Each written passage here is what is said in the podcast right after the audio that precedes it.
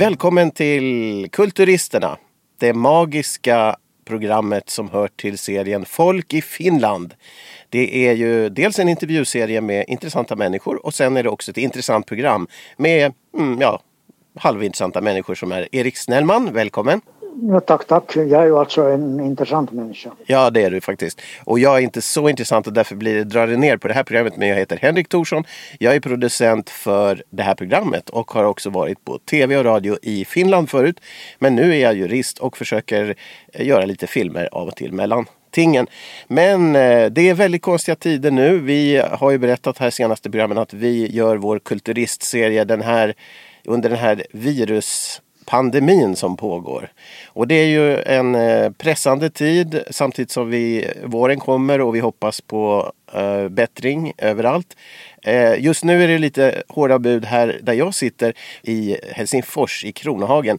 Där är ju faktiskt, eh, åt ena hållet så är regeringen och andra hållet är det Eh, det så kallade ständerhuset där de samlas med alla partierna och bestämmer olika saker. Och nu är det ju på gång möjligtvis att stänga av hela det här södra Finland. Och ja, vi sitter hemma om dagarna i min familj och eh, av det skälet sänder jag faktiskt nu från bilen för att eh, vi har lite trångt så att det blir Ja, det är inte alla som uppskattar våran podd. i vår familj. Men jag gör det i alla fall så att jag får gå till bilen. Och det är första gången jag sänder en podcast från bilen. Så Erik, var sitter du? Du sitter väl inte i din Mustang gissar jag? Mm, ja, jag sitter inte i min Mustang just nu. Men däremot sitter jag i, i vår villa i Sibbo kommun. Och vi här i Sibbo, det vill säga vårt kommunvapen är ju ett varghuvud. Mm, just det. Och det betyder alltså att det här är de vilda skogarna. Det här kommer vi och går vi som vi, som vi vill. Så du tror att det kommer inte att bli så mycket praktisk avstängning just i era trakter i Sibbo där? Som du bedömer det då alltså? Någon, visst kan det ju försöka men jag menar man kan ju ta små vägar och, och sen kan man gå genom skogen. De kan knappast ha liksom stänga av skogen och sådär om det nu är någon som blir arg på mig så kan jag ju säga att jag skojar, skojar ju nog nu delvis åtminstone. Inte har jag något behov att bryta mot bestämmelser och sprida smitta. Men vi kan väl säga så här att vi tar det lite mindre allvarligt än man gör i storstaden Helsingfors. Ja, och här på gatorna är det såklart mer kritiskt. Nu är det ju inte så mycket folk vid det här laget. Det är många bilar parkerade här i regeringskvarteren men Annars är det ju inte så mycket folk ute vid det här laget. Men det är klart att det är kanske högre risk här än det är i skogen i alla fall. Så man kan förstå. så det kan väl hända att det här drabbar framförallt centrum och det är där vi är då. Så vi får mm. se. Men ännu har det inte hänt. Nu har man ju bestämt att stänga restauranger för eh, besök. Alltså man kan köpa mat där men, men man får ta med sig den. Man får inte äta den utanför restaurangen heller. Det är också böter på det. Men, men, man får gå hem eller någonstans i en park. Eller, ja. Och man får inte vara mer än tio personer heller som samlas. Och jag vet ju hur populär den här podden är. Så det är ju tur att min bil är liten. För annars skulle ju folk samlas kring oss här och det skulle bli helt lagvidrigt. Men nu är det bara jag och jag i bilen. Och, eh, men, men det här med pandemi, epidemi, allt det här är ju negativt och det är tung, tungt eh, och besvärligt. och eh, inte positiva tider just nu. Men får man ändå då resonera lite grann om de här orden som vi använder i den här tiden för att kanske sätta, ja, se det från ett annat håll. Du har väl lite kunskaper om, om de här orden vi svänger oss med nu under de här tråkiga tiderna? Jo, själva orden. Jag menar, jag vet ju ingenting om medicin men jag vet en hel del om, om ord. Just det. Och den här coronan så det är ju alltså ett, ett lånord. Det är egentligen ett ganska gammalt lånord i, i, i svenskan och på svenska heter det då alltså krona. Och det kommer nu ytterst från latinet men nu har man så att säga lånat in det en gång till av någon underlig orsak. Varför talar vi inte om kronvirus? Det kan man ju fråga sig. Men eh, och det här orsaken till att man kallar det här viruset för coronavirus är ju det att det, när man tittar på det i mikroskop så bildar, det ju ett slags cirkel och det har man nu tyckt att liknar en krona sett uppifrån. Och nu talar jag inte om svenska kronor utan om, om någonting som är runt. En krona är ju rund. Men, men alltså det här med medicin och, och ord, då är det väl ofta latin som är där och spökar. Att det är väl inte så konstigt. Även om man då skulle kunna säga kronviruset så måste man väl ha ett namn i det här fallet som eh, ja, följer eh, i hela världen, alltså internationellt. Och då blir det väl ett, mm. ett ur latin ett namn. Kan man tänka så eller? Nåja, no, det blir ju tydligen på det sättet men nu har vi ju, finns det ju exempel på ord som, jag menar tänk nu på islänningarna och deras puristiska syn på sitt språk. De lånar ju inte in någonting överhuvudtaget utan de använder inhemska egna gamla ord och, eller så ger de, de dem nya betydelser. Så, jag, mm, så man kan göra så också. Men det var, det var nog den här coronan Eh, sen är det ju ett virus det här och virus är då också latin men alltså de här orden har då alltså kommit via franskan och tyskan och, och så här så att det är ju inte så att vi direkt har tagit det från latinen men det, de, de, de började, startade någonstans och sen hamnade det någonstans de här orden och virus betyder egentligen ett gift och speciellt ett gift som är i vätskeform. Mm -hmm. och, och det har någonting att göra med ett latinskt verb som betyder ungefär smälta eller flyta bort. Så det här är bakgrunden till, till det. Och sen talas det om epidemi och, och pandemi. Och här har vi igen ett gammalt grekiskt ord som för länge sedan på forngrekiska hette epideimos. Och det här epi betydde ungefär hos eller bland och demos betyder folk. Så det betydde alltså bland folket, det vill säga i praktiken över hela landet. Mm, och, det, och detta, detta demos är samma ord som förleden i demokrati. Ja, just det. Ja. Så att, eh, men alltså bland folket, man kan ju fråga sig om där ingår någon slags eh, elitistisk inställning att det är sånt, sånt där som sprids bland pöbeln och inte bland riktiga, riktiga människor, ordentligt folk. Och eh, och pandemi, där har vi samma demi som betyder folket och pan betyder ju egentligen överallt.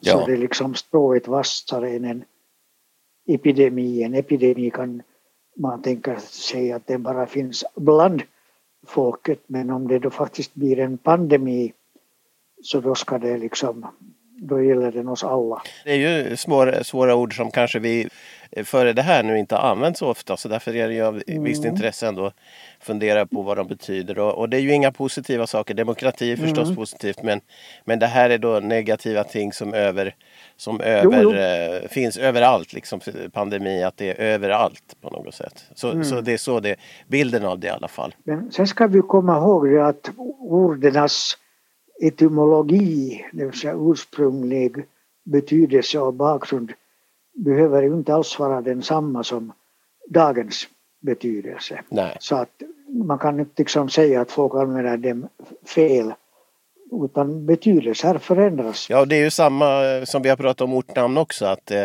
att eh, man får acceptera att ortnamn kommer ganska långt från sin ursprungliga betydelse ibland. Även om jo. kanske vi kulturisterna då vurmar för det ursprungliga. Så, så samma sak är det med ord och sådana här mm. ord som... Ja, det är ju kanske lite mer intressant att veta varför någonting heter någonting än bara det vad det betyder idag. Eller så kan man ju jämföra de här och se, kolla liksom vad det har skett för en, en utveckling. Ja. Men ett ord som används också hela tiden är ju det här med karantän. Just det. Och det där, det är då egentligen gammal italienska. Det lydde quaranta giorni någon gång under medeltiden och användes bland annat i Venedig. Att när det kom in fartyg som hade smitta ombord, om det nu sen var digerdöden eller pesten eller, eller kolera eller vad det var, eller om man misstänkte att det fanns smitta ombord så fick de ligga ute på redden i 40 dagar. En, en bra bit utanför land alltså? Ja, mm. åtminstone så att det inte kunde flyga några bomber. Ja, just det. Därifrån. Och sen kan man ju fråga sig förstås om om de här sjömännen faktiskt lydde order och höll sig där i, ja. 40 dagar och drack rom och spelade kort eller, eller vad, vad de nu gjorde eller tog de sig i alla fall i land med, med skeppsbåten och i mörkret och gick på krogen och, och så här. Det vet jag ju inte. Mm. Men det här var liksom idén. Ja, ja, precis. Sen och... talas det om att man försöker få fram ett vaccin mot den här sjukdomen. Och där har vi latinet igen. Och det är alltså så att en, på latin finns ett ord vacca, V-A-C-C-A, som betyder ko. Eh, och det gör det därför, eller det är därför som vi använder det här ordet vaccin, för att de första ympningsämnena togs från kor och kallades därför vaccin. Så att det, här, det är en avledning av ordet ko. Och, och, det där. Här kan man förresten göra lite en jämförelse med finskan som ju inte alls är släkt med, med svenskan. Vaccin heter på finska rokotus eller rokote och det har att göra då med substantivet rocko eller ja och det ingår i massan sjukdoms namn, sådana ord som, som betyder mässling och vattkoppor och smittkoppor. Och eh, det, egentligen så betyder det kan det här rocko betyda vilken som helst sjukdom som ger hudutslag. Sen kan det märkligt nog också betyda att man tar någonting av någon. Och, och det är ju lite märkligt, där ser jag inte riktigt sambandet. Men apropå det där med karantän och 40 dagar på redden så talas det mycket om isolering och där har vi igen latin, det är egentligen latinets insula som ligger bakom och det betyder alltså en ö. Att man är isolerad, det vill säga man är på en, en ö. Och det här ordet insula kunde i det gamla Rom också betyda ett hus som stod för sig själv, som alltså inte hade gemensamma väggar med andra hus. Sen talar vi om smitt och det här är ett lån från gammal tyska. Och det här betydde det smutsfläck eller klister. Mm -hmm. Och jag är inte riktigt säker på hur man har tänkt där. Men om jag får göra en jämförelse med finskan igen här så på finska heter smitta tartunta och det har att göra med verbet tarttua som ordagrant betyder att fastna eller gripa tag i något. Mm. Och där är ju en viss, där är ju en viss logik. Så orden är inte lika med betydelsen faktiskt eh, påminner? Eh. Jo, nej, orden har ingenting att göra med varandra men men det finns förstås en likhet i betydelsen. Ja. Men det, det, är både det här att ta finns med här, man tar något från någon eller man får det och sen fastnar det och det är sådana här saker det handlar om. Den där finska mm. ordet som du nämnde för, som är alltså vaccin, det ordet finns inte alls i finska då. Eh, utan man använder helt det andra som inte alls är släkt med varandra. Var det så du sa? Jo, men alltså en lek, finskspråkig läkare vet nog vad, nu hade man talat om vaccinointi någon gång för länge sedan så nu vet ni vad det betyder. Ja såklart, ja. men, men det ordet används inte i vardagsfinskan i alla fall på det sättet som det Nej, nej, men det är intressant att man använder samma ord som egentligen betyder att man skäl någonting av något. Ja, ja, det, är ju, ja det, det får de ju gärna stjäla. Eller ja, nej, det, ja, det var en svår fråga. Om man stjäl något dåligt. Mm. Det, det, ja, jag vet inte vilket som är sämre. Att man stjäl något bra eller man stjäl något dåligt. Men, men eh, mm. man, vi rekommenderar ingen stöld överhuvudtaget kan vi säga här. Så det, men däremot ett ord som du nämnde det är bobbor. Så det, det, bobbor är ju inte något som vi känner så väl till i Sverige. Ja, men bobba, jag misstänker att det är någon slags barnspråkligt uttryck. Men basil, man kan ju gissa att det ändå är till basil det, det kopplar säkert va? Mm, möjligen. Kan tänkas. Där, ja. Mm. Men, eh, ja, men det här var spännande och det ger lite dimension till, eh, till det här eh, tunga som nu råder kring våran podcast. Men vi sitter isolerade eller är vi i karantän? Det är frågan. Skillnaden mellan dem är inte så lätt att säga. Det är väl båda i isolation men den ena är lite mm. strängare kan man säga så? Ja, det beror på. De kan väl båda vara lite det ena och det andra. Ja. ja, men karantän låter värre. Ja, jag sitter ju inte ute på sjön utan jag sitter ju här i hemma då. Så att det, men eh, det var tur det när vi kom med båten hit till Finland att vi inte behövde stanna i, vid redden då. Utan vi fick gå av. Men det var just dagen innan de stängde ja. gränsen så att jag vet inte vad som hände efter det. Men eh, det här var intressant, epidemifrågor i Kulturisterna. Eh, av nöden tvunget kan vi säga.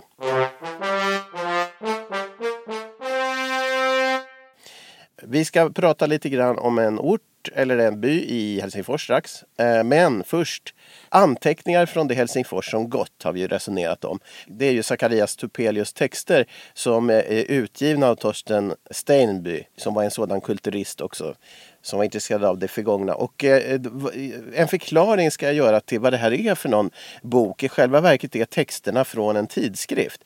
Eh, Zacharias Topelius var ju en av de främsta journalisterna, tid, första och främsta journalisterna då under 1800-talet i Helsingfors och Finland. Och han hade ju en ganska öppet, ett ganska öppet sinne till båda språken under hans senare liv, i slutet av 1800-talet, så var det ju en del språkstrid om finska och svenska. Men han, han stod alltid mittemellan och det gjorde att han blev eh, inte så uppskattad i något av lägren. Men han tyckte båda språken skulle finnas och eh, hans tidningar som han hade drev delvis den frågan. Och kantrade tidningen över åt ena hållet så övergav han den kanske. Och den här tidningen som de här texterna då fanns med i, den hette faktiskt Finland. Och det var tänkt som en tidskrift eller tidning som skulle balansera mellan båda språkgrupperna och bejaka det här eh, varken finsk, starka finskintresset eller det starka svenskintresset utan, utan båda så att, att båda fanns plats. Och det är flera intressanta artiklar och påminner om hans eh, ja, artiklar han har gjort genom hela sitt liv. Och då förstår vi när det handlar om Helsingfors för 50 år sedan, alltså anteckningar från det Helsingfors som gått. Jo, det är då 1820-tal, 1830-tal. Då eh, Sakarias Topelius kom hit till Helsingfors, till de här kvarteren där jag sitter nu förresten. Och, så att det är faktiskt självupplevd tid han berättar om eh, 1830-tal eh, kanske 40-tal. Och det där med att vara mittemellan språken, att kunna bejaka både finska och svenska. Och vi har ibland talat om Lovisa som jag uppfattar som en stad där språken på något sätt lever i väldig samklang och folk växlar lite hit och dit. Och sen finns det andra exempel där man inte gärna ska prata svenska och andra sammanhang där man inte kan prata finska för att det är inte så många som kan det. Hur ser du på det här balansgången mellan båda språken och Nåja, alltså där, där jag bor som i Sibbo som en, en helt tvåspråkig kommun, det är i stort sett 50-50. Här går ju nog mina tankar till Sverige och min käpphäst med det här underliga begreppet hemspråk. Ja, som vi har tagit som, förut också. Som ni, som ni hittade på någon gång 1968. Typ där man liksom försökte få folk, invandrare att vara liksom svenskar och sen tänkte man i alla fall samtidigt att man måste ändå ge dem en chans att tala sitt hemspråk som man då inte liksom riktigt, riktigt accepterar men eftersom Sverige är Sverige så, så gjorde man det i alla fall. Och sen har det böljat lite av och an mellan det här hemspråk och begreppet modersmål som ni nog nästan har tappat bort i, i Sverige. Jag har flera gånger råkat ut för det att jag säger att mitt modersmål är svenska och, då tror folk att mitt fadersmål är finska. Ja, just det. Och, men eh, så att jag har ju alltså vuxit upp i ett helt svenskspråkigt hem med svenskspråkiga föräldrar och vi talade bara svenska och jag har gått i svenskspråkig dagis, alltså här i Finland och svenskspråkig skola ända till studenten och så har jag studerat i sex år på svenska och sen har jag jobbat på svenska i 30 år. Så liksom det jag, jag talar ju lite annorlunda än man gör i Sverige men det betyder inte att jag bryter på finska eller att man måste stödja min svenska. Tack, jag har det utmärkt. Men det där, du, du har ju sagt att du, att du upplevt förtryck, inte förtryck men konstig behandling. Men då har du sagt att det är kanske mer från i Sverige som du har fått eh, mothugg eller, eh, ja, eller hur? det stämmer. Ja. Eller ut, i Sverige eller i andra länder. Så där, antingen så får jag ju en kommentar som att oj vad du talar god svenska och sen när jag ser att ja, no, det är mitt modersmål så ser jag ju på, på, på deras miner att de med modersmål de förstår inte vad jag menar när jag säger modersmål. Nej, precis. Ja. De, de, de, de liksom ser framför sig eller hör framför sig någon slags minoritetsspråk som jag försöker upprätthålla men det är ju inte alls så. Och sen har jag många gånger råkat ut för turister från Sverige som kritiserar mig för att jag talar svenska. Det har hänt, det har hänt oftare än, än att, att jag har råkat ut för finnar som kritiserar mig för att jag talar svenska. Men vad säger de då, mina landsmän? De säger att de, säger, de kritiserar mig för att det blir ju dyrt att upprätthålla en, en tvåspråkighet och dessutom så är ni ju sådana rika snobbar och vi tycker inte om att folk som talar svenska stämplas som rika snobbar och, och, och, och, vi tycker inte om att representeras av resterna av en kolonialmakt. Allt sånt här struntprat. Mm. Ja, det är ju helt intressant. Men skulle du säga att du, att du eh Ja, är du eh, som Topelius att du, att du vurmar för balansen, att det ska finnas två språk här och att båda har lika stort värde? Eller är du, eh, lutar åt något håll? Eller det gör du väl inte knappast? Ja, det är lite svårt att luta åt något eller att låta bli att luta åt något håll när, när vi svenskspråkiga i Finland bara utgör 6 procent av befolkningen. Mm. Men däremot i de delar av landet där vi bor så där är vi ju ingalunda 6 procent utan vi är 20, 30, 40, 50, 60, 70, upp till 98 procent svenskspråkiga. Ja, så i den byn eller den kommunen kan man vara jättemånga mm. egentligen av den språkgruppen. Jo, alltså världens svenskaste byar finns ju i Finland. Ja, ja precis. Men, men uh, Topelius, om han var idag, en person som gör som han, som, som så att säga jobbar för båda sidorna idag, skulle den bli eh, misstänkliggjord i båda lägren också idag skulle du tro? Eller hur skulle han bli behandlad? Ja, faktum är ju att jag själv i mitt jobb som vetenskapsredaktör på rundradion, alltså det statliga tv och radiobolaget och, och i det privata så har jag ju varit positiv till, till båda två så att jag, jag är ett slags Topelius jag också även om han, nu är betydligt mera känd än jag. Han var ju inte den enda som hade den här inställningen till exempel Elias Lönnroth, ja, skaparen, skaparen av Kalevala, han stod också över de här språkstriderna och det finns, fanns nog många andra också som, som gjorde det i den akademiska världen men, men de här typerna som sen började gräla med varandra så det är liksom det är dem man kommer ihåg. Mm. På något sätt. Det, det, det, och liksom man tror att de var på något sätt väldigt dominanta men det, det, ser, det jag ser inte på det sättet. Vi hade i slutet av 1800-talet och i början av 1900-talet så hade vi så stora problem i det här landet att det liksom kunde inte finnas en, en uh, pågående språkstrid samtidigt. Mm. Vi hade nog, nog med att överleva som nation under det ryska trycket och sen att överleva som nation när vi 1917-1918 delades så att säga i två delar som där befolkningen försökte ta livet av varandra. Och det, och det hade ingenting med språk att göra tack och lov. Nej, nej, just det. Ja, intressanta frågor som vi aldrig kommer att lämna om jag säger så. Det, det här kommer att bli, det kommer aldrig att gå över vår diskussion om de här sakerna. Det är intressant och eh, bra att få höra en dagens Topelius lite grann kan vi säga som Erik Snellman som är med i vår podcast. Men eh, riktiga Topelius har ju haft hundra år på sig så att han är lite mer känd kanske. Ja. Men... Ja, han var lite, lite mer känd. Men alltså den här riktiga, riktiga Topelius så hans pappa var väl egentligen finskspråkig från början. Han var ju alltså en läkare, länsläkare och han var ju den som började samla in sådana finskspråkiga folkdikter före Elias Rönnroth gjorde det. Och, och det här namnet Topelius som ju låter sådär lämpligt latinskt så det är ju egentligen ett finskt namn, Toppila. Just det, ja.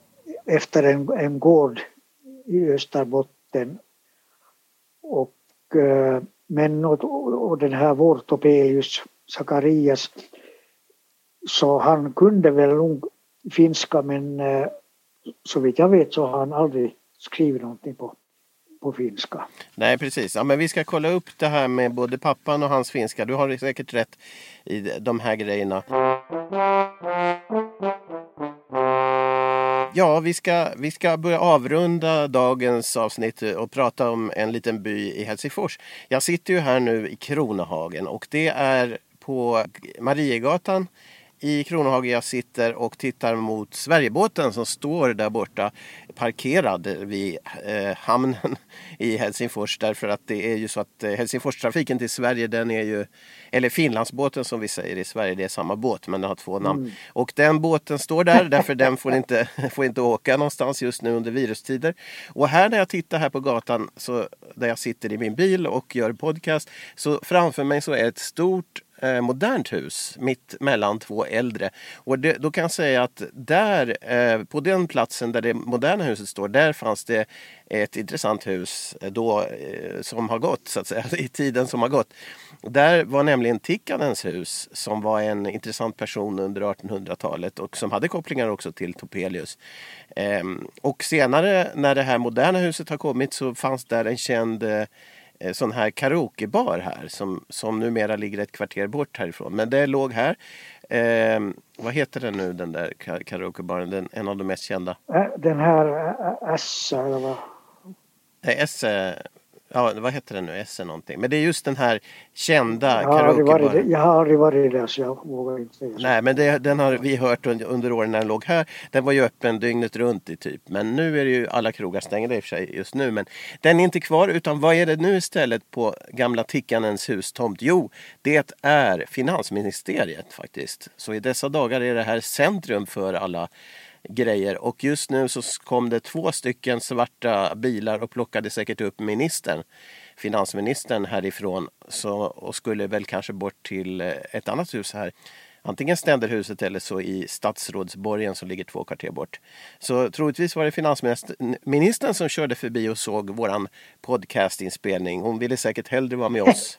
Men hon måste kanske till rädda Finland och världen i dessa dagar. Nu, i alla fall, eh, vi pratar ja. om Helsingfors, det som Helsingfors som gått och varit och hur det har varit förr. förr. Och då har vi berättat tidigare om de här 30 byarna, de många byarna som fanns här och som sen blev det som vi kallar för Helsingfors idag.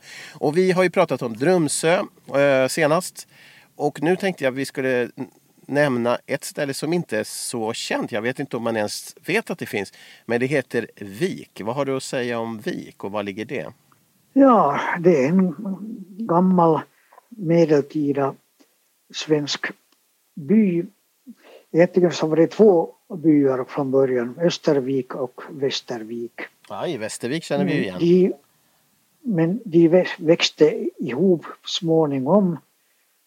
Och, och de här byarnas historia går alltså tillbaka till typ 1700-talet eller någonting sånt. Och uh, nu är det en så här Dels så har Helsingfors universitet alla möjliga, alla möjliga utrymmen där men sen har det blivit en sån här high tech village av det hela där man forskar i framtiden och i nya sätt att bo och nya sätt att producera el och allt möjligt sånt. Men det rent språkligt sett så representerar det här namnet en det, ja, den, den, denna vik som betyder just en vik. Den heter på finska Viki. Skrivs V-I-I-K-K-I. Och det är helt enkelt det svenska ordet vik som har fått ett i efter sig. Finnarna tycker inte om ord som slutar på konsonant. Så de brukar den, de lånar in sådana ord i, i finskan från svenskan så brukar det helt enkelt lägga till ett i så låter det lite mer finskt. Ja, det känner vi ju till. Men, och, men för annars skulle det varit lahti, och, eller hur? No, lahti eller laxi är det finska ordet för vik. Det finns också andra ord för, för, som betyder vik, till exempel poukama och valkama men Lahti är det där vanligaste och därför har vi ju en ganska stor stad i mellersta Finland eller södra mellersta Finland som, som heter Lahti just därför att den befinner sig vid en vikbotten. Men äh, det märkliga med den här typens namn, det finns alltså många exempel på det här, att finnarna lånar in dem och, och låtsas att de är finska så att säga. De, de vet inte sen efter åt om att det egentligen är ett svenskt namn. Jag har i mitt arbete gjort sådana gallupar många gånger i stadsdelar som är mer eller mindre finskspråkiga och frågar folk om de vet att det här är ett gammalt svenskt namn och de, ingen finskspråkig har någonsin haft någon aning om att, att det är så.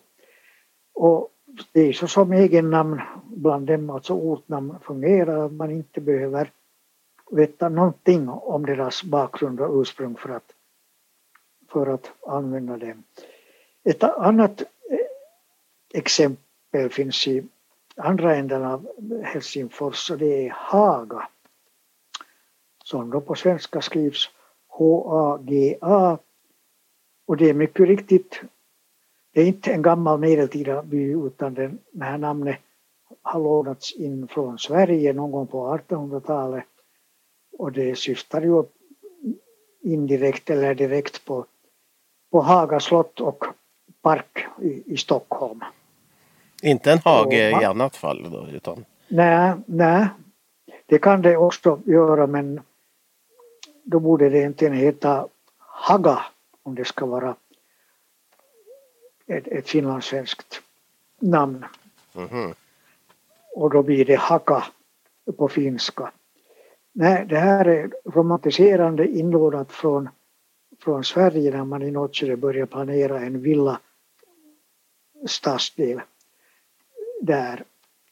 Och finnarna uttalar namnet på exakt samma sätt. Det passar dem utmärkt att det slutar på en vokal, Haga, men de skriver visserligen med två A i början, alltså H-A-A-G-A. Mm. Det är så viktigt i finskan det här med långa och korta, långa och korta vokaler att det, man kan inte låta bli att, att göra på det sättet. Men samma sak gäller där att också fast det är ett lite yngre namn så det är aldrig någon finskspråkig som bor där som förstår att det egentligen är svenska. Och de här, de här eh, stadsdelarna som det är nu, var kan vi säga att de ligger då? Vik först, var någonstans hittar man där om man är intresserad av high-tech och vill bli med i den, det gänget? no, Vik finns ganska långt österut i Helsingfors men, men inte riktigt bland de östligaste. Det är så där mittemellan kan man väl säga, det är nordost om, om centrum medan då Haga finns mycket långt västerut från centrum. Och, och Vike, det är alltså på, på vägen mot östra centrum och, och även mot Nordsjö som vi pratade om senast. Är det ditåt? Men det är, mm. inte så långt bort i alla fall. Nå, på vägen och på vägen. Man ska lite norrut. Just det. Ja, det är väl eh, egentligen där man bygger ganska mycket nu, höghus. Och som du säger, det är ett slags motsvarighet till Kista i, i Sverige. Fast det redan fanns ett sånt i Hagalund faktiskt, eh, här utanför Helsingfors. Där Nokia fanns tidigare. Så, så mm. är nu Vik kanske det nya. Det nya Kista kan vi säga. Det kanske är så. De, de flesta hus till exempel har, där har solpaneler och där man, man, man experimenterar med alla möjliga system. Ja, Vik är vikt för den som är intresserad av framtiden, låter det som. Mm, och sen Haga då som sagt, eh, det finns ju södra och norra Haga då och det är ja, norrut, du sa västerut och nordväst kanske då. Från centrum bortanför Böle och Munksnäs och det här. Eller hur? Ja, Hittar vi jo. Och, och det finns ju ingen egentligen gräns mellan södra Haga och norra Haga. Man har nog bara tyckt att man ska kalla dem på det sättet. Där går nu järnvägen som ett slags gräns i praktiken men, men utan järnväg så, så har, har det väl ingen hittat på att, att dela in det i två delar. Men ja. Eh, den här, åtminstone gällande södra Haga så kan man ju säga att det egentligen är en gammal finskspråkig by som hette Huopalahti vilket sen blev Hoplax på svenska. Och det är egentligen den urgamla formen lydde egentligen Hapalaxi och det betyder aspviken. Ja, där har vi vik igen och lax känner vi igen. Jo. Ehm, men eh, säger du att det tillhör Haga eller är det den angränsande byn? Ja. Eller den byn där Haga nu finns. För att det blev ju kallat Haga sen. Senare förstås. Ja, det är lite, de böljar av an de här kommun eller vad heter det nu, stadsdelsgränserna och, och, och namnen och sen glömmer man bort vissa namn och så. De liksom växer och, och krymper, det är väldigt svårt att säga.